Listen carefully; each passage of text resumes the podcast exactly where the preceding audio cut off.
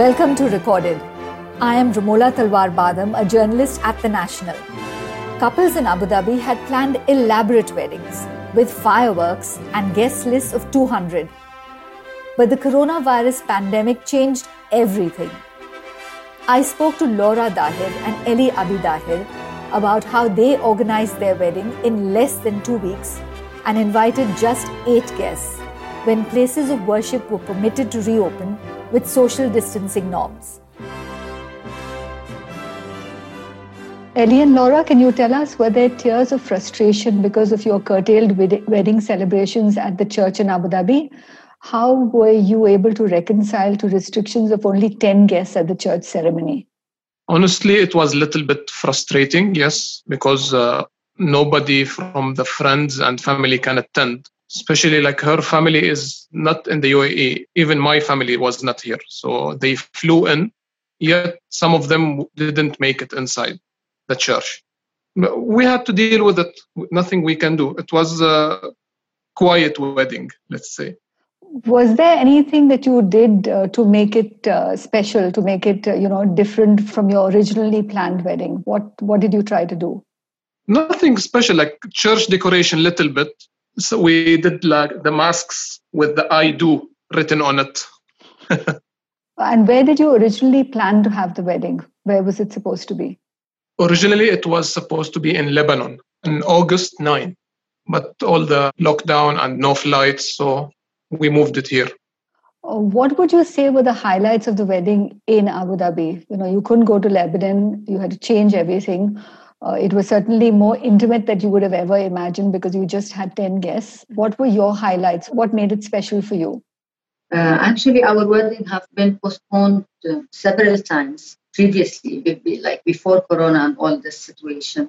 And since Corona came, uh, we were, of course, uh, being stressful, thinking when we can do our wedding, where we will do it, how we will plan it with our family members, etc.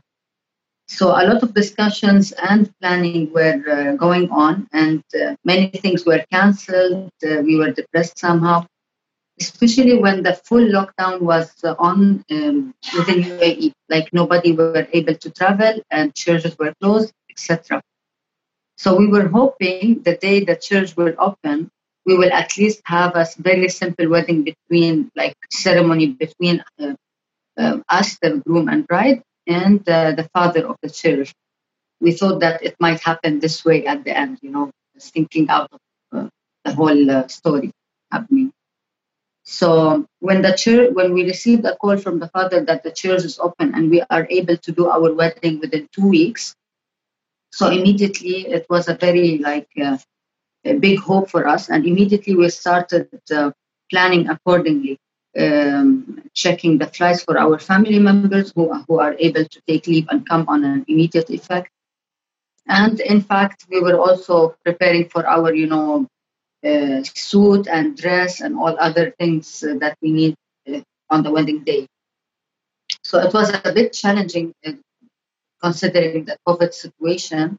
But thank God that, uh, and thank UAE uh, of course, for allowing us to have this opportunity at least and making our dream come true, even with the, the simple, like even with the very simple uh, uh, way and uh, the procedure that we took. It was really a very good uh, memory for us, and um, we had so much fun and happiness because you know at the end we have waited for so long, but at least we made it happen. And uh, of course, our family were here unfortunately, they were not able to attend uh, inside the church, especially for his father and my mom, because they are above 60 years old.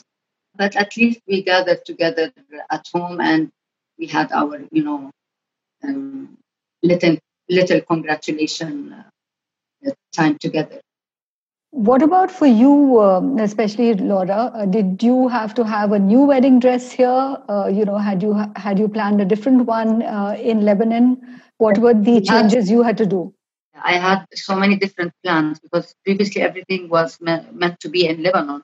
So I had to look for a hairdresser, for a dress, for high heels, everything, makeup, uh, where I'll do my nails, the whole story. I have to to do everything all over. But as I said uh, in UAE, the, the, the good thing is everything is available.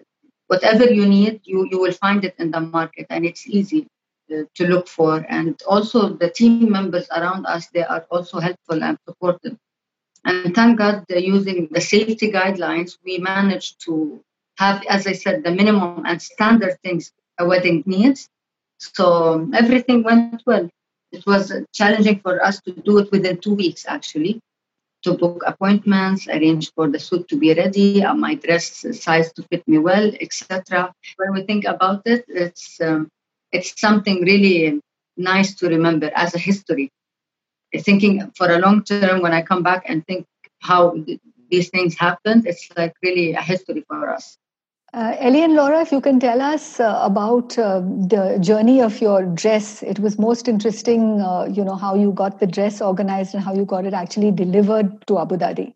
It was a very challenging time for me to find a dress within a very short time, and especially a dress that would fit like my measurement and everything. So in Abu Dhabi, I couldn't find uh, most of the shops were were closed during uh, because of the COVID situation, and they need appointments. And uh, for the very short notice, I didn't have much time to make an appointment and give a trials in several shops. So what I did, I asked my sister, who who she lives in Sharjah, and she took some photos for me from several shops she has around her area and then I set up only one appointment for a trial uh, on, on one certain shop where they have several dresses. And I went there, I, they took my measurement, I selected one dress, and it was it, only one time uh, trial. And I came back to Abu Dhabi as I live here in Abu Dhabi. That was like about 10 days before the wedding day. Then one day before the wedding day, on the 16th, my brother-in-law who lives in Sharjah, he was supposed to bring the dress to me, uh, to us in Abu Dhabi. And that time he didn't have an appointment to come from Sharjah to Abu Dhabi because of the checkpoint in between to do the test. He wasn't aware, and when he when they stopped him, he explained to them that uh, that he has the wedding dress for me and he has to deliver it today because the wedding is there, and I'm waiting and everything.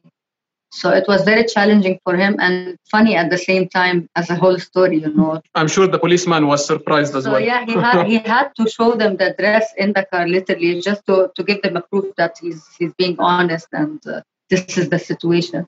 And of course, with all respect, and we are very thankful that the police has allowed him to do the test and uh, gave him the the priority, the priority to finish. To, exactly to pass and come to Abu Dhabi. Uh, and also, you know, can you tell us how many people uh, you had planned? How many people were there on your guest list initially? In, in Lebanon, it was 200 to 250. Yeah, plus. But so, we ended up including the photographers and uh, like the father of the church, everybody. We were only 10 inside the church. So, do you have plans when all this is over, maybe next year sometime, to have a big celebration in Lebanon? we plan to have a little like dinner gathering for the rest of the family, of course, over there. But we're not sure if we will have our baby by that time.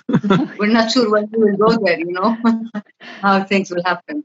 Has this actually helped you to save any money then? You know, would you be able to use that for your house, for a honeymoon later? Uh, has it helped you to save uh, at all?